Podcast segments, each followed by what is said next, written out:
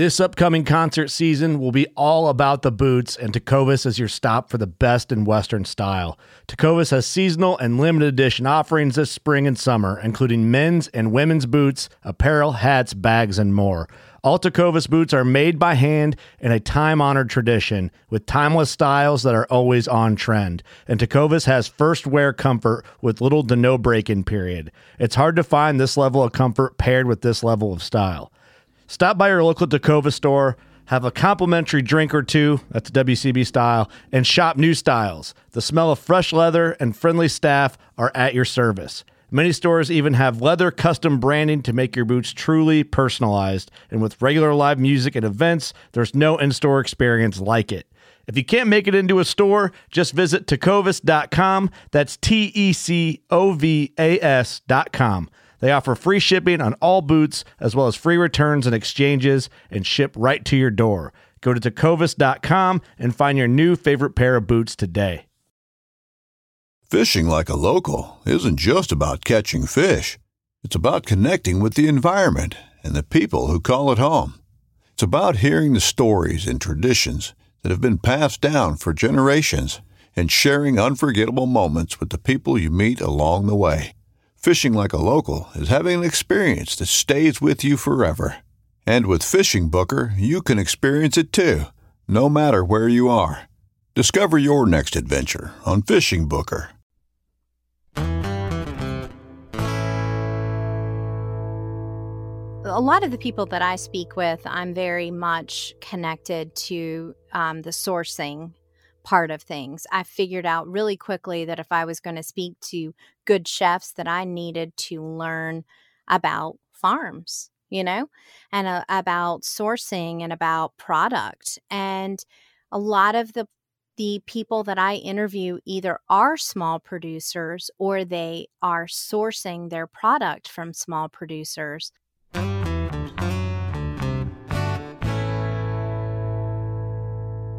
Hello and welcome to the Farm Traveler Podcast. I am your host, Trevor Williams, and today on the show, it's going to be a little bit different.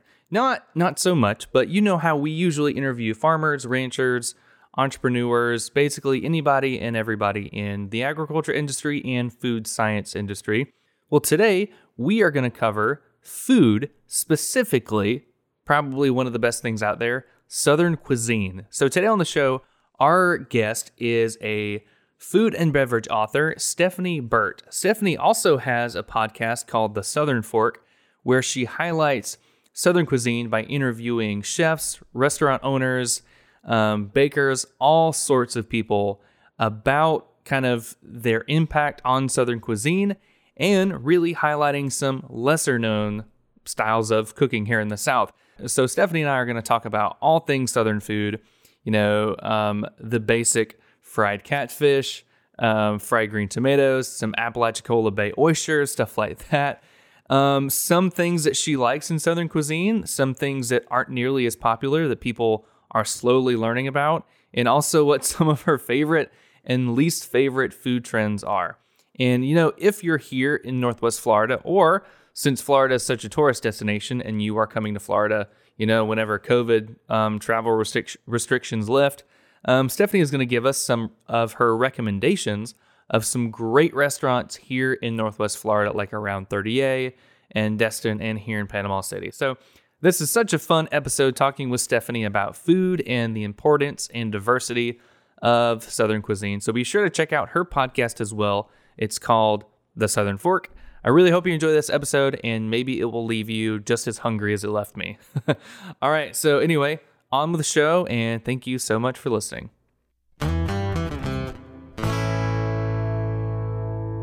Well, this is cool. All right. Well, Stephanie Burt, welcome to the Farm Traveler Podcast. How are you doing? I'm doing well. I'm sitting inside my walk-in closet. So, you know, you've got a captive audience here. Literally, the door is closed. That's awesome. I love interviewing um, other podcasters because, you know, like we've already been geeking out about sound quality and recording and stuff like that. So, you have, um, as somebody that was born and raised in the South, the, the name of your podcast, the Southern Fork Podcast, was immediately captivated me. And so I was like, all right, I got to interview Stephanie and learn about it. So tell us a little bit about yourself, your background, and kind of how you got um, the Southern Fork Podcast going. Um, well, I had had absolutely no plan. So I want to stress that from the beginning. Um, but I was in, I went to grad school for American literature, and I was really interested in more of the folklore side of things. I'd been on and off a freelance consumer writer since I was eighteen. So I would kind of do that side hustle, wait tables, all that kind of stuff while you um, are an adjunct instructor, you know, at a university.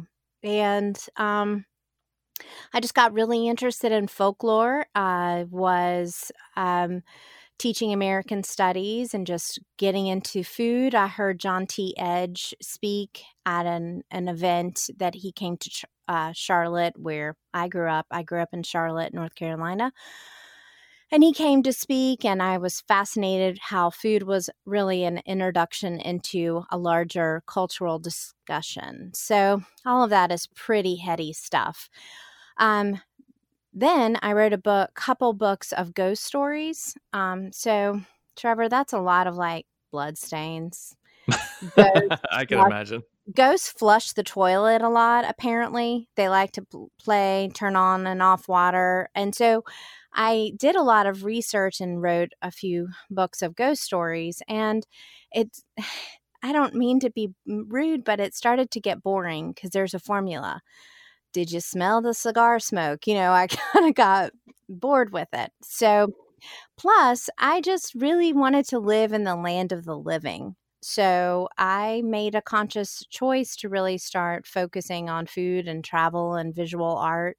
And then it was travel and food, and then it became mainly food. And so I've been a, a food and beverage writer for a decade. Now I'm a multimedia food and travel journalist. So I work in video a little bit. I work in audio with the Southern Fork, and I write and work for um, both print and digital publications. So that's a lot. it, it sounds like this kind of the um, what you're on now is a little bit more and a little bit more inviting than kind of the ghost stories. But that's that's very interesting. I didn't know that about the ghost stories. That's pretty cool. I've been to Charleston and Savannah, and I know kind of the avid ghost tour scenes up there, which are always yes. really neat. You know, and this was this was in the early two thousands, and so early two thousands. So you know, there was that Ghost Hunters television show. Yep, it mm-hmm. was kind of like an updated Ghostbusters kind of thing. They had all kinds of equipment and stuff, and I kept getting asked about that, and I had a lot of people bringing strange things for me to look at at. book signings, like photos of demons and curtains and things like that, and it just it just really wasn't my scene, you know. I can imagine. Yeah, that's and funny.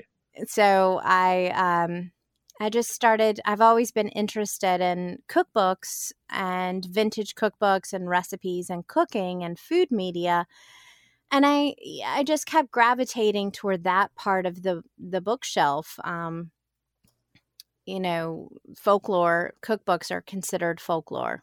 So there was just that. And then eventually I just ran away from teaching and was a bar manager for a year, lived on Anna Maria Island, Florida, and uh, just was a beach bum and cooked and learned, you know, about more about seafood, and then just started writing more about food from there. Well, there you go. That's not a bad way to go. I mean, especially here in Florida. I mean, we when people think Florida, they really think seafood. I mean, it's probably beaches and seafood are the first things they think. I mean, we have so many and oysters Florida man. and Florida man too. And, oh, and Florida man too. Absolutely, Florida man robs bank um, in his underwear. Just something weird like that. I'm like, yeah, yes, that's Florida. Yeah. Florida yeah. man, seafood, and Disney. That's pretty much it. Exactly. Exactly. Yeah. Oh, yeah. That's awesome. So.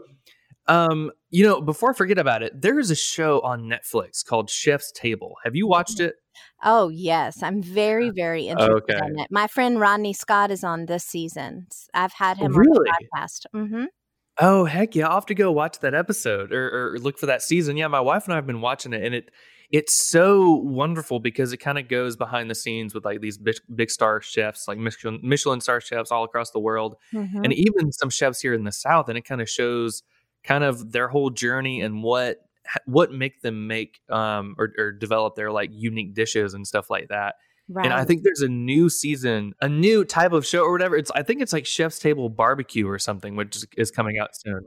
Yeah, that's Rodney Scott is on that. Yeah, and that's All American Pitmasters. Well, there's um, all pitmasters. Um, they actually are on multiple continents, but um, it's it's an amazing show. I think it really changed how food was filmed, and I have to often watch it with Kleenex. I know I'm a sap, but everything is just so beautiful and learning. And it's really difficult to be a chef at most of the levels that, that are filmed on these shows. You know, they're really passionate about something.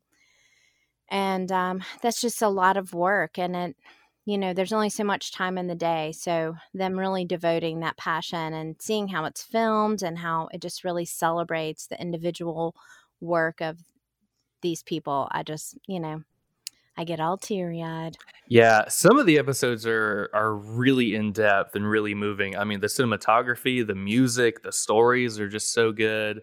Um, mm-hmm. We, I think that we, we're kind of back on a few episodes, but one of the best episodes we saw was some chef in, I think, Italy or France, and he was a butcher, and he has a butcher shop in his restaurant, and he was so happy-go-lucky, so just spunky, and that was one of my, our favorite episodes because it's so happy-go-lucky. Um, mm-hmm. I have to remember what that chef's name was, but it was so good. Um, so, all right, I'm going to ask you this question. Um, mm-hmm. You know, when it comes to food, it seems like you know a lot about um, Southern delicacies and stuff like that. Um, whenever people think of the South, they probably think like collard greens, catfish, fried chicken. What are some less known Southern cuisines that people might not know about? Oh, that's a, that's a good question. Um, so first off, the reason I really started the Southern Fork was because I had all these really great interviews with people behind the scenes, but when you're writing, you can really on, only usually get a couple quotes in, right? And so you, I was kind of losing this, a lot of the stories. Additionally, I used to teach a class called The South and Popular Culture, and I taught this at U N C Charlotte, and I developed this class for the American Studies program there, and it was really on the depictions of the South, you know, from Dukes of Hazzard to Gone with the Wind to commercials, you know, all kinds of things. And I really wanted to show a full, round, diverse Southern cuisine because it's not just one Southern cuisine. There's a lot of Souths, you know.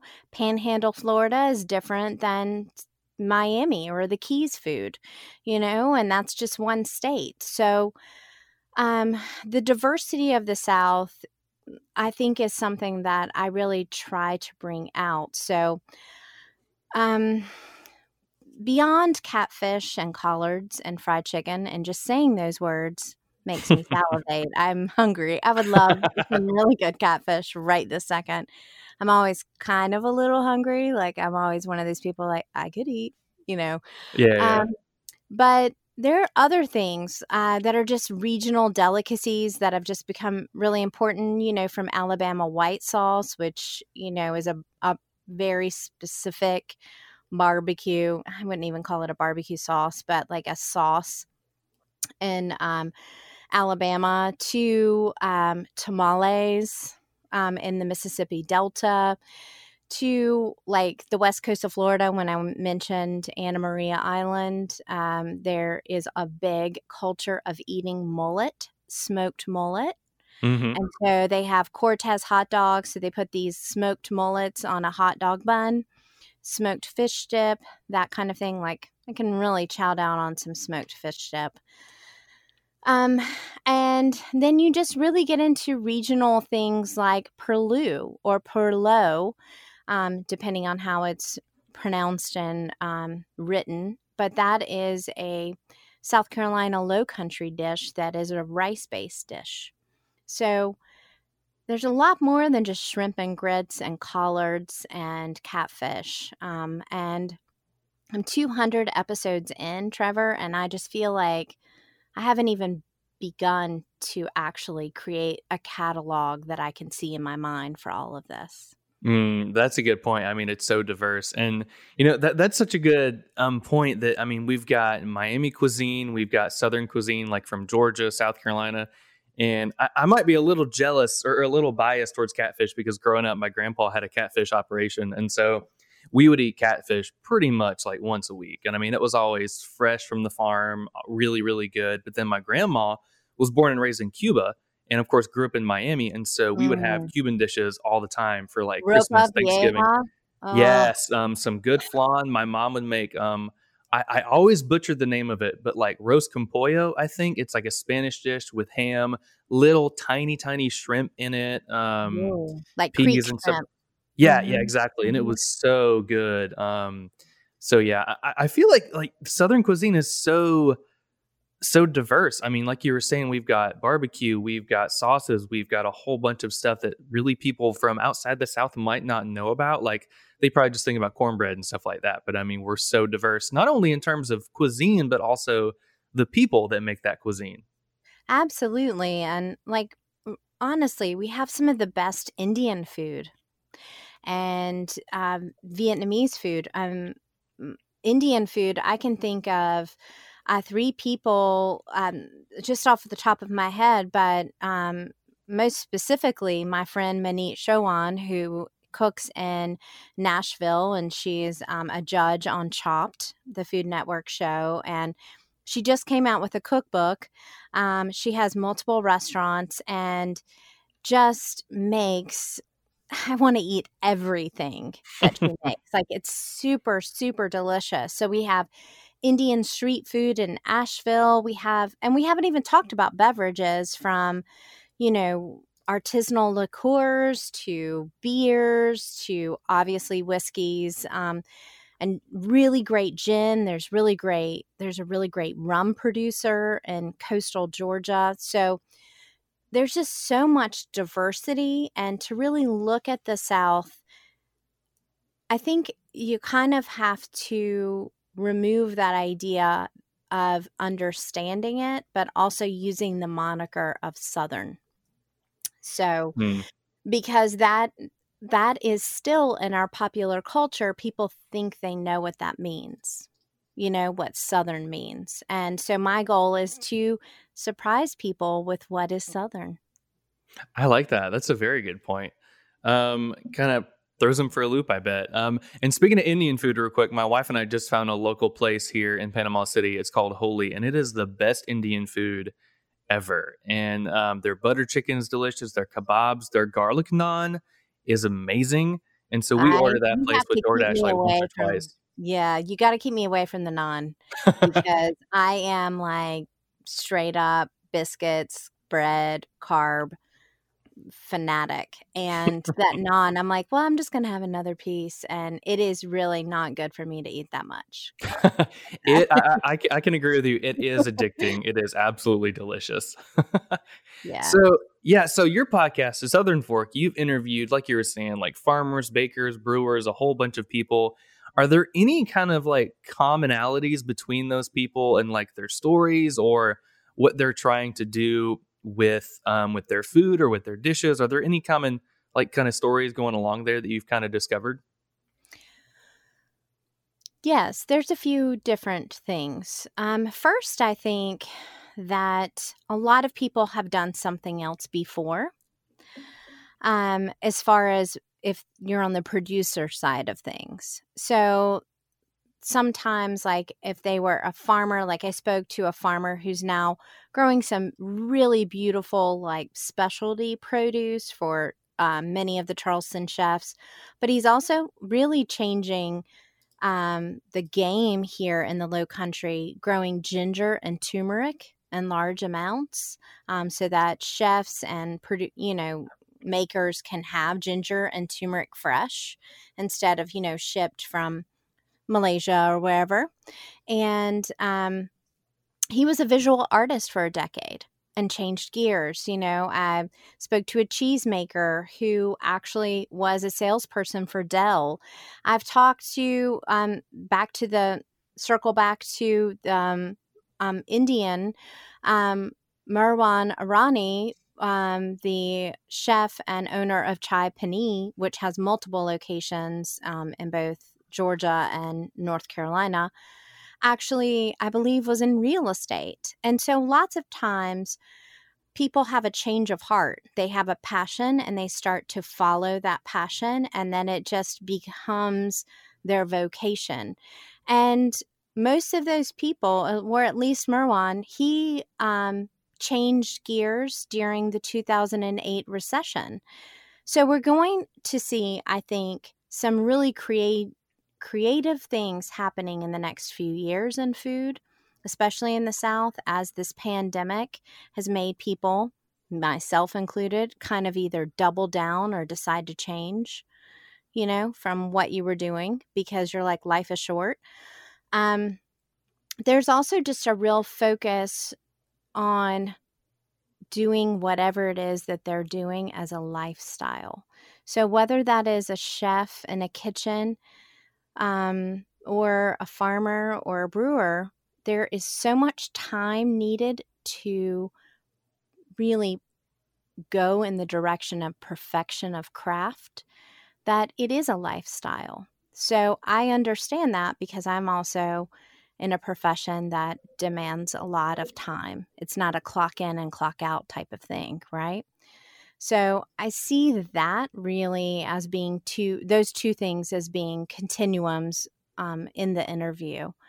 But, um, and I also see that it's hard. It's really difficult to do this kind of work, whatever it is. So people come at it from a really passionate perspective, at least the ones that I want to talk to, you know? Yeah. Yeah. I know that makes sense. Have you, kind of going off the whole COVID thing, have you seen a lot of, um, a lot of restaurant owners and chefs? I mean, how have their businesses been doing? Have they been doing like a lot of, um, I mean, I guess selling straight to consumers and delivering food? Like, how have they been struggling through COVID? There's just been, I mean, it's been a really intense struggle with very little government intervention or organization. When um, it, it makes me very sad and angry, because in the good times, many, many cities will promote the restaurant culture as really a bastion of the culture itself of a city uh, or a town, or a, you know, a way to make it a destination. And so when that's happening, Um, it seems like, you know, you're putting a lot of energy into that. But now that these restaurants are really suffering, many have closed. Many have closed. Bars, especially in the South, where there are liquor laws where they can't do to-go cocktails. Um, how and how can they do it? Nobody's going to go and buy like bar snacks from them. After a while, you've got to, you know, we're maybe the first month, but not seven months in. So we're seeing bars be decimated. I'm also seeing a lot of creativity. Um, the to-go game has really, really been upped. The idea of using local delivery services versus things like Uber Eats and stuff, because, or Post Postmates, I think, um, that takes a lot more money away. Uh, the differing regulations, the idea of a place being a tourist area, like a Panama City or Charleston, South Carolina, versus, you know, just more of a working place like Augusta or Columbia, you know. It's, it's just been a lot, and I feel um, that they... they just haven't had any direction. And so they've learned to talk to each other. But, you know, when the going was good, you know, you can't get enough of them. And now, you know, they're not really being taken care of. And there are specific things about a restaurant and that do not work for the P P P stuff, which was a help for many of them, but not for all of them. And especially not for the bars, you know? Yeah, no, that's a very good point. We've seen a bunch of bars around here where, I mean, they're struggling. There were like two or three craft bars down here in Saint Andrews um, that closed down. I think they had been open for maybe three months, and then COVID happened, and then they just closed down. I think one was permanent, two they're just closing until things open back up again or whatever. Um, but there are like some nice mom and pop breweries that would do like some craft brews every now and then and partner with local farmers and stuff like that. And so we we hate to see them go, and we're hoping that they do come back. But I mean, they there's not much that they can do. And I mean, it's sad. Well, it's just a weird problem that we're all going through. Well, and when a lot of the people that I speak with, I'm very much connected to um, the sourcing part of things. I figured out really quickly that if I was going to speak to good chefs, that I needed to learn about farms, you know, and uh, about sourcing and about product. And a lot of the the people that I interview either are small producers or they are sourcing their product from small producers. And when they're hurting, it hurts all along a chain. But that chain doesn't have representation at a lobby board. You know, they don't have big operations. It's just one person trying, or one family trying to keep it together, and they don't have time to do P R marketing, you know? So the, what we're seeing now is the repercussions of months of changes in the supply chain for these smaller producers, so that they maybe have to do direct to retail, right? Have you seen that, Trevor? Mm-hmm. Yeah, I've interviewed a bunch of um, farmers and ranchers so far during COVID that they're transitioning from selling direct to restaurants or grocery stores to selling direct to consumers. And um, I, I think it was like two months into quarantine, I saw so many posts, because I'm I'm part of like all these Facebook groups of like farmers and stuff here in Florida. And there were so many that these huge, like hundreds and hundreds of acres of like um, squash or zucchini farmers, instead of shipping out to restaurants or grocery stores, they would just let consumers gr- drive up to their farm, and they would have these giant boxes full of produce.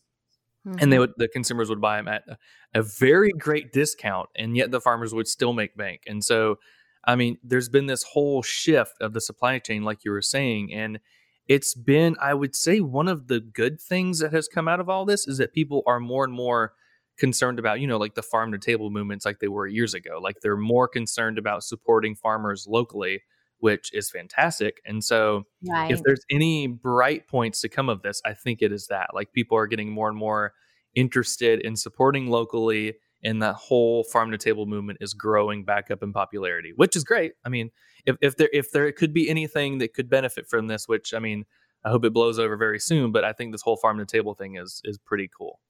And and to that end, I think people are cooking more, um, mainly beginning out of necessity. But now you you figure out pretty quickly, if you want to do restaurant food, you've got to use the products that mm-hmm. the restaurant uses.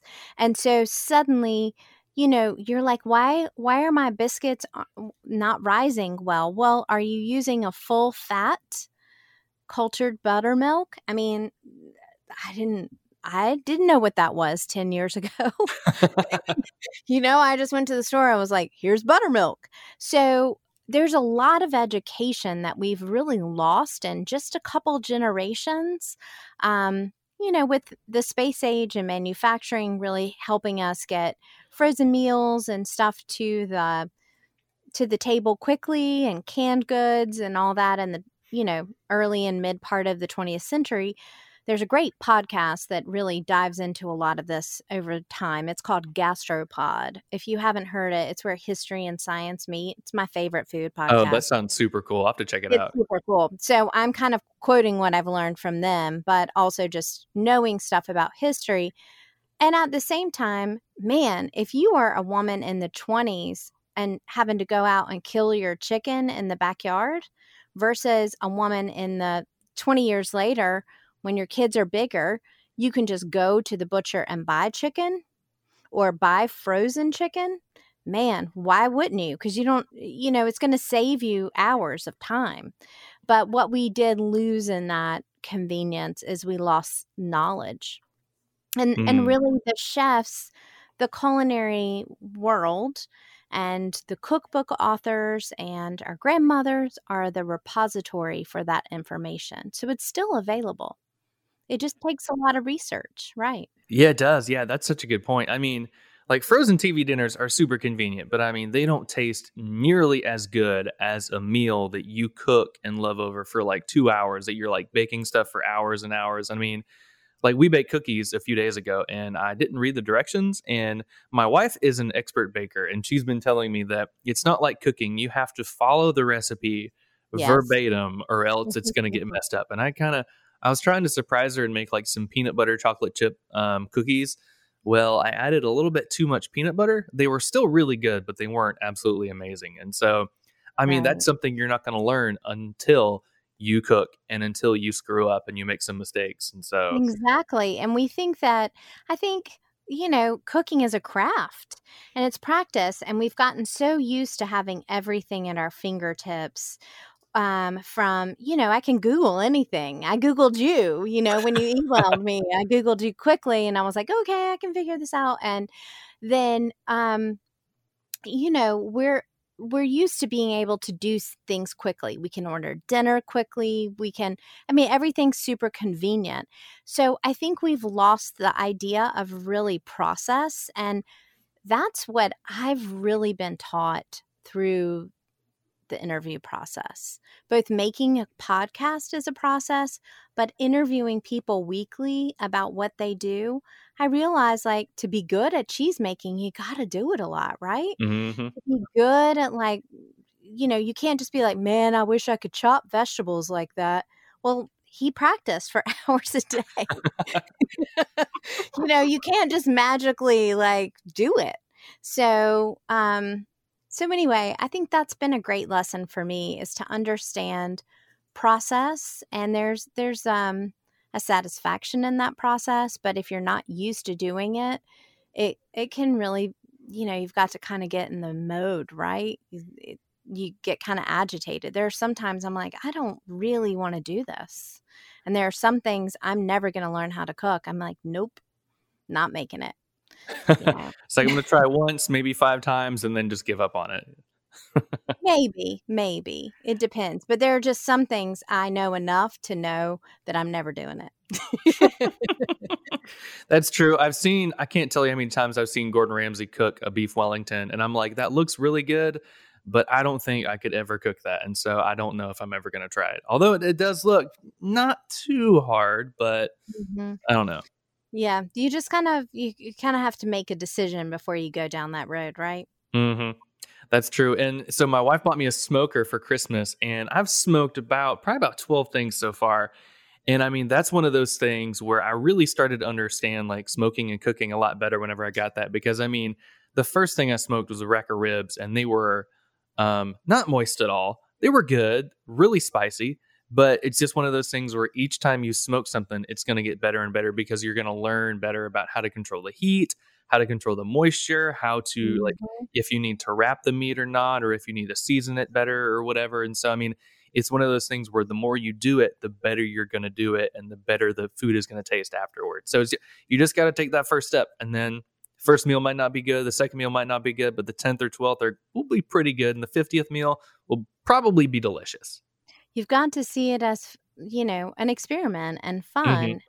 at least, you know, um, going into it. Yeah. But I, I would say that so many of the people that I've interviewed have, have that exact thing. You know, they, they got just enough out of it the first time to go, I think I can do it better the next time. You know, like if it's completely abysmal, like if your peanut butter cookies were just all one cookie, then, you know, you might not make it again. But if they were just not as good as you wanted them to be, you might try it better next time. And you already know what you did wrong, so it'll be better the next time. Exactly. All got to take it in stride, learn a thing or two. Um, That's uh, so before I forget, I-, I like to ask everybody this question that has a podcast on here. How do you go about developing a good interview? I mean, do you have like notes of every question you want to go for? Or do you just kind of have it off the cuff? What's your whole plan about developing that quote unquote perfect interview? First, there's no perfect interview. Correct. So, yeah. um, so when I started, I had this, I was known for writing profiles of people, artists, makers in general. And chefs were definitely a part of that. So when I started the Southern Fork, it was one-on-one interviews, and I had already been interviewing for fifteen years, you know, for writing. And so I didn't even think about what makes a good interview because I was, I thought I knew, right? Because my, my articles were good. And then I realized that it pretty quickly when I started listening, I'm like, this is bad. I got to learn how to do this. So I clocked in, Trevor, I clocked in. I listened to every one of Oprah's Super Soul Sunday podcast sessions. I've listened to, she's one of the best interviewers in the business. I listened to Terry Gross, Fresh Air. I listened to her and Oprah. And I I like Oprah because Oprah is intelligent, but she's also personable. She's and that was kind of the vibe I was going for, you know, but um, she was able to get really good, you know, answers out of her people. And I figured if I listened to stuff about food, I wouldn't be able to notice the underpinnings of the actual interview style. So I listened to Terry Gross and Oprah. Right now I'm on Krista Tippett, who has this podcast called On Being. She's amazing. Um, and so I just listened and I tried to figure out how they asked their questions. I asked the same four questions of everybody at the end, but I didn't do that for the first couple of years. Um, I come with an idea of what I want to start with to begin, but I really, really try to be present in the interview if if I can help it at all. I have socially distanced mics now for COVID times, so we can sit twelve feet apart because I've got six-foot cords. Um, but I love to be in the room with people. In case you're wondering, people that are passionate makers probably have a lot on their mind, and it's great to get them focused.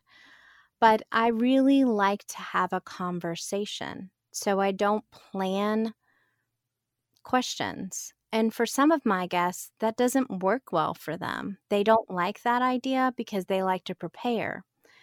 But I, what you have to do, in my case anyway, is to let them lead in a lot of ways, let them hear what they're talking about and then ask a follow-up question.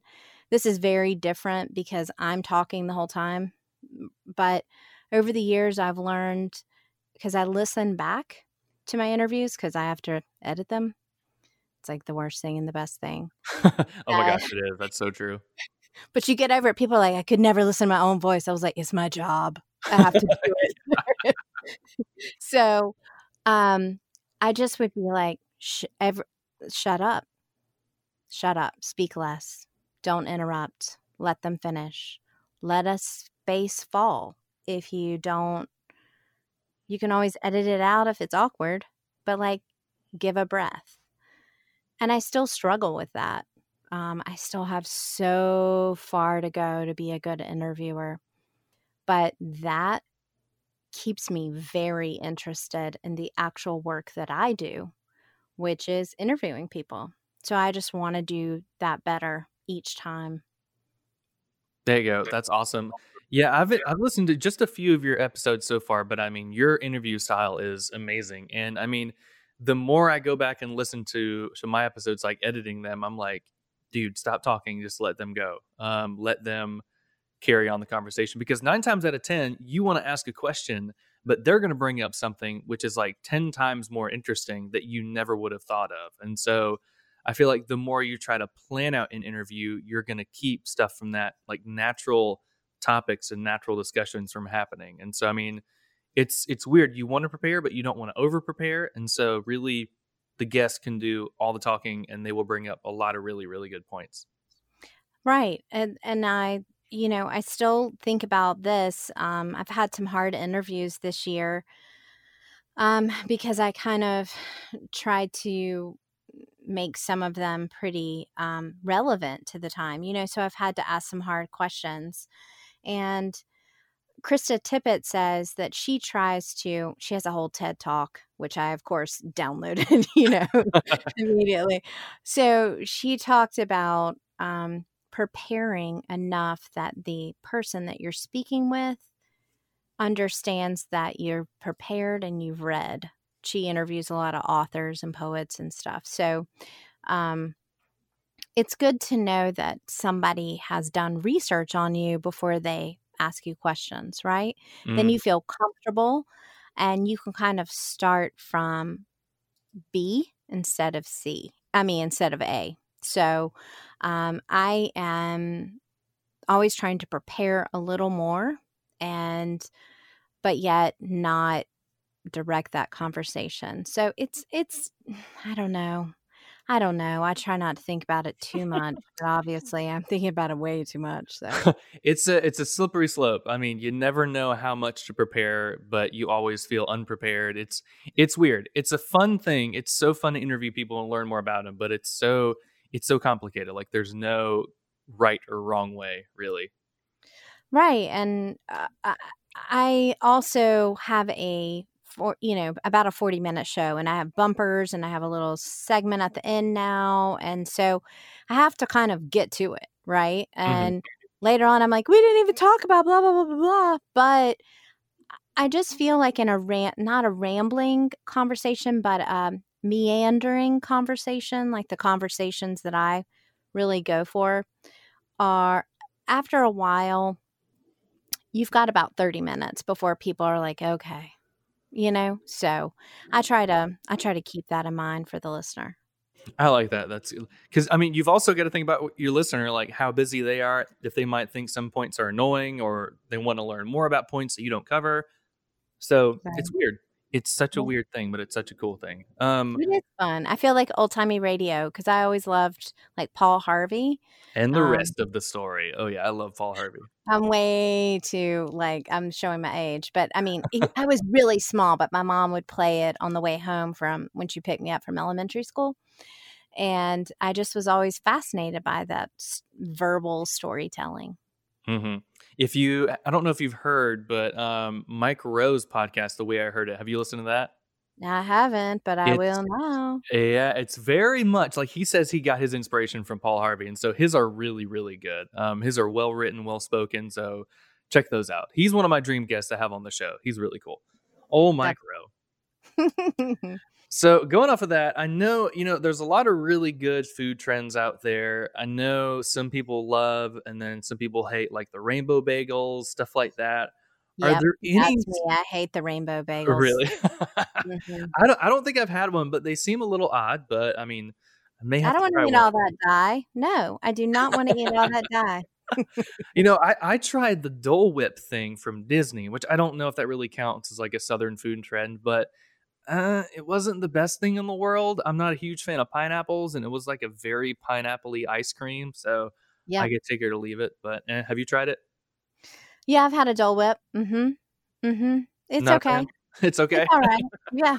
Well, there you go. So are there any not so great Southern food trends that you've seen? Like some, not maybe not personally, but just some things that not everybody is kind of game for? Well, I have to probably start uh, on a, something that isn't just a Southern trend, but something that I think a lot of my listeners have come to know about me. I really, really hate cake pops. I hate them. Really? I can't. I don't want to see them. I, I mean, like when I go to the Harris Teeter and I see the Starbucks inside the Harris Teeter and I see that little thing of the cake pop standing, my immediate thought is all the hands that squished that cake batter and mm. then covered it with a some kind of white chocolate that can last in static, you know, for five months as they ship it and it sits there. I can't stand cake pops. I think it's a horrible trend. Cake doesn't deserve that. Cake is a beautiful delicacy. There's all kinds of cakes from different sponges, different toppings. No, no, I do not like it. No cake pop for you. That's funny. Anti-cake pop. Hashtag. So um, a few years ago, I mean, they're just major trends. Um, a few years ago, you know, it was pork belly everywhere. Mm, yeah, I remember that. That's true. I mean, let's just be real. That's just thick bacon, okay? Yeah. It's not something new. It's just thick bacon. So you're just serving me bacon. I get it. It's yeah. great. I like pork belly, but like I was traveling a lot. I was working for this uh, the local palette magazine at the time, and I feel like every time they were like, you have to try our kale and pork belly. And I'm like, no, I don't want to. Um, but of course, you you need to. You have to. That was a trend. I do think that the trend of the overdone Bloody Mary is kind of yucky. What's an overdone Bloody Mary? I'm not a fan of Bloody Marys, but what's an overdone one? So it's one, number one, it's in a pint glass or larger. Mm.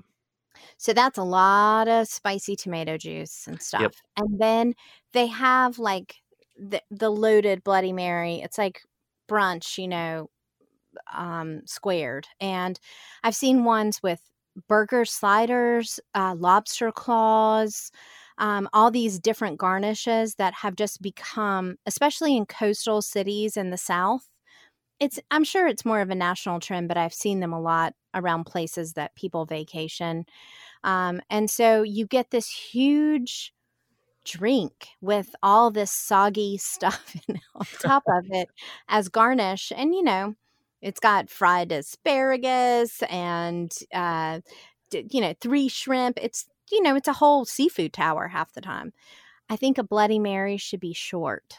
So it should be fifty percent vodka and fifty percent your Bloody Mary mix. And it should have a simple garnish of either an olive, pickled onion, pickled okra, pickled green bean, and maybe a lemon. So I don't like to see those kinds of trends. I'm generally not a fan of like whatever is trending on Instagram. Mm, okay. So I'm not anti that, but I'm kind of like, I want it to be have substance and have good food. And like, you know, that that Bloody Mary is not about how good the drink is, right? Oh, yeah. So no, just it's just helping you their hangover, right? I don't know. I've never had one. Neither like, have I. If I see, no, I've had Bloody Marys, but if I see one of those loaded Bloody Marys, I'm like, this isn't the place for me. I should go. I need to leave here. Stat. That's no one's going to listen to my podcast after this. God, they'll be like, I love cake pops and loaded Bloody Marys. She sounds horrible. I, the two things I like, I can't believe she doesn't like them. That's too crazy. Yes. That's so exactly. funny. Yeah, I've seen I've seen some of those Bloody Marys you're talking about, um, and they are huge. I'm like, at what point do you just want to order, I don't know, some jambalaya or like some seafood instead of getting a huge thing with a lot of tomato juice and vodka and some shrimp on it and stuff like, yeah, like just nasty. Make it, let me have a fork, you know? How am I supposed to drink this shrimp? Like, how is that supposed to work out? Right. Exactly. That's funny. All right. So I asked you earlier and I'm excited to learn about these. So I have grown up on the Gulf Coast of Florida my whole life. Mm-hmm. Um, mm-hmm. Apalachicola, Panama City, Destin, thirty A. What are some hidden gems around the Gulf Coast of Florida that you've kind of heard about, whether it's like breweries or bakeries or farmers or restaurants or whatever? What are some hidden gems that you've learned about in this particular area of Florida? Well, um, I did a trip a few years ago to Apalachicola, which I think is one of the most beautiful places in the world. Mm-hmm. uh, that I've been to. And I was there the day the Horizon um, rig blew. Oh, wow. And um, it was so horrific to feel that w- that like they didn't know what was going to happen. And it was so idyllic. Um, so I know that place has really, really been impacted from the oil spill. Um, and it's really, you know, those oysters were once heralded as some of the best.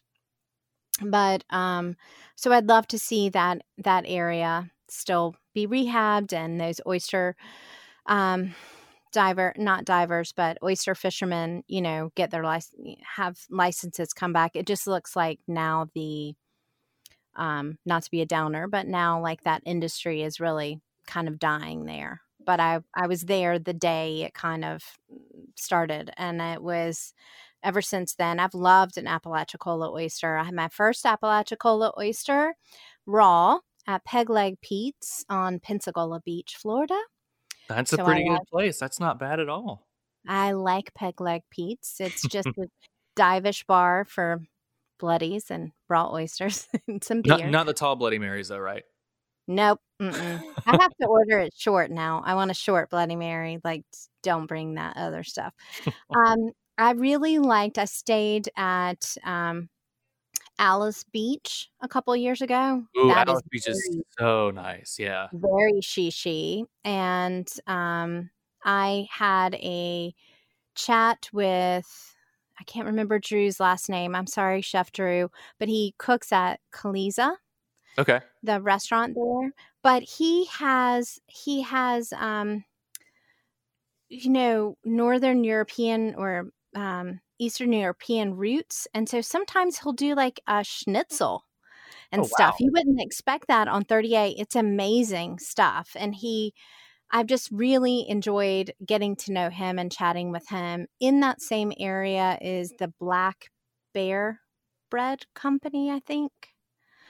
Um, it is delicious. Really? They're, okay. They're, it's a really, really great bakery. It's owned by the same people, I think, that own Bud and Lefty's. Is that the name of a pretty iconic? Yes. Yeah. Mm-hmm. So it's, it's another restaurant by them, but they basically, um, one of the owners wanted good bread and couldn't source it. And so he was like, we're going to open a bakery. Well, that's one way to do it. There you go. They were nominated. They were nominated for Best Outstanding Baker a couple years ago. So you want to definitely check that out. Let's see. What am I working on now? I'm going around Pensacola Beach. Um, I haven't spent as much time on thirty A as I'd like to. Um, there's also the Fisher Fisher's Marina on Orange Beach, Alabama, right over the line. Yeah, that, that place is really good. Cool. I've been there a couple of times. Mm-hmm. That's not a hidden gem. Everybody knows about that. It's really good. Accurate, yeah. Um, so I'm sorry I don't have a ton to to offer you um, in that area, but I think if you can get stone crab claws, you should eat them directly there. Um, Longboat Key on right below Anna Maria on the West Coast, further down, they have a really good stone crabs there. And so I try to hit the Keys when I can, you know, so oh, the Keys are also good. My wife and I went there on travel a few, I think about a year ago. And honestly, I can't remember how many slices of key lime pie we had, but it, it wasn't enough. They were all delicious. My thing is conch fritters and mm, um, okay, yeah. when I'm there. Yeah. So, which I'm, you know, the sourcing is now different. And so I don't know how I feel about those, but that's another podcast for another day. So. True. That's awesome. Yeah, no, those were good. Those are good choices or, or good, um, good options. I, I've had, um, Apalachicola oysters and they are delicious. And I'm not sure if you've heard, but they actually shut down the whole, um, oyster collecting system, I think for like five years so that they, yes. they can grow yes. and kind of reestablish, which I hope in five years, it's what it was like decades ago when, I mean, when you think Florida oysters, it was Apalachicola. And so hopefully. Exactly. And I better. think that's the right thing to do. And I, I wasn't going to go into all that. I'm sorry. But um, I think it's the right thing to do. But what's happened is a lot of those people were aging out of the mm-hmm. industry anyway. So that just kind of hastened it. So I hope that it will revive. Um I know that Murder Point Oysters down there is doing some good stuff, not directly in Apalachicola, but more like closer to Mobile, I think. Yeah. Mm-hmm. Mm-hmm. So, um, you know, when I'm on thirty A, I'm thinking about fried fish sandwiches. There you go. I love them with They're- fries, you know, fries oh, and yeah. fries. Yeah. Those are good. So. All the fries. There's a good little, um, not like a hipster bar, but it's called Neat over, I think it's on Alys Beach. And that place is really cool. They have some really nice signature yeah, cocktails. I've been there. there too. Yeah, they've had, they go. have some really nice craft cocktails there. Mm-hmm. Mm-hmm. Mm-hmm. Yeah, they're really neat. I keep telling my dad um, that I need to take him there one day because he likes a good old, like you know, a, a nice drink every now and then. And I'm like, I need to take you to Neat. And he's like, what's that? I'm like, I'm not going to tell you. We're just going to go. And he'll be, he'll be. There's a good bottle shop connected to that too, that has a lot of rare whiskeys. So you, you definitely need to take them. Oh yeah. I heard about last time we went, we didn't go into that room, but I did hear about that. So yeah, we'll have yeah, they got that. Some good stuff. I mean, get the credit card ready. Oh yeah, I might have to save up a while before I go there, but there you go. I mean, thirty A is a little little pricey, but I mean, it's the experience, I guess. That's right. That's right. Well, Stephanie, this has been so cool. So you've got the podcast, um, The Southern Fork. If people mm-hmm. want to listen to you, listen to the podcast, check you out, see what you're doing, where can they go to kind of follow you? Oh, um, well, pretty much anywhere you will listen to streaming audio. Um, I'm on Apple Podcasts and Spotify and Stitcher, but my big news is I've just been picked up by iHeartRadio podcast. So um, if they listen to any of those areas, pretty much Overcast, Libsyn, um, if you Player F M. So you can also stream at the southern fork dot com. But I find that most people listen to um, podcasts on their mobile, because they are mobile when they listen to podcasts. Accurate, um, yeah. and, and you can also ask Alexa to play The Southern Fork. So, well, that's fun, Alexa. Have you, have you tried the OK Google thing? If you have a Google speaker? I don't have a Google speaker, so I haven't done it. Mm-mm. Okay. We have one. You're not missing out because they're kind of freaky because sometimes they'll listen to you, but I can go like, OK Google, listen to the Farm Traveler Podcast. So I'll have to try that with um, The Southern Fork and see if it happens. That's great. And also, I'm about to take, um, well, if you're probably going to be listening to this after I've gone home, but you can get a lot of previews um, of who is coming up on the show. And you can also connect with me on Instagram. I'm pretty active on Instagram. And uh, so lots of times, not everything makes it onto the show, but I'm doing multimedia travel and food research. So it makes it somewhere. So you get to see where I'm going and what I'm eating and what I'm checking out. So it's a good place. I try to do better than, um, you know, I don't want to Instagram post that much, but I try to clock in, do a good job. Yeah, I found your Instagram right before our interview and it made me really hungry. So I'm probably going to go eat lunch before I look at your Instagram more. So well, that's great. I want catfish now, and I don't have catfish for dinner. So thanks, Trevor. You're welcome. Sorry. Catfish is delicious. Every, every anytime I rarely eat it at any other restaurant, and anytime I do, I'm like, you know, it, it just doesn't compare to Papa's catfish. So it's one of those okay. things. Got it. Got it.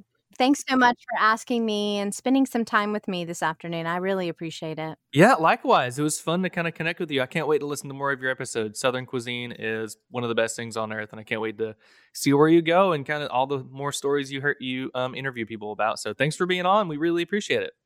Thank you.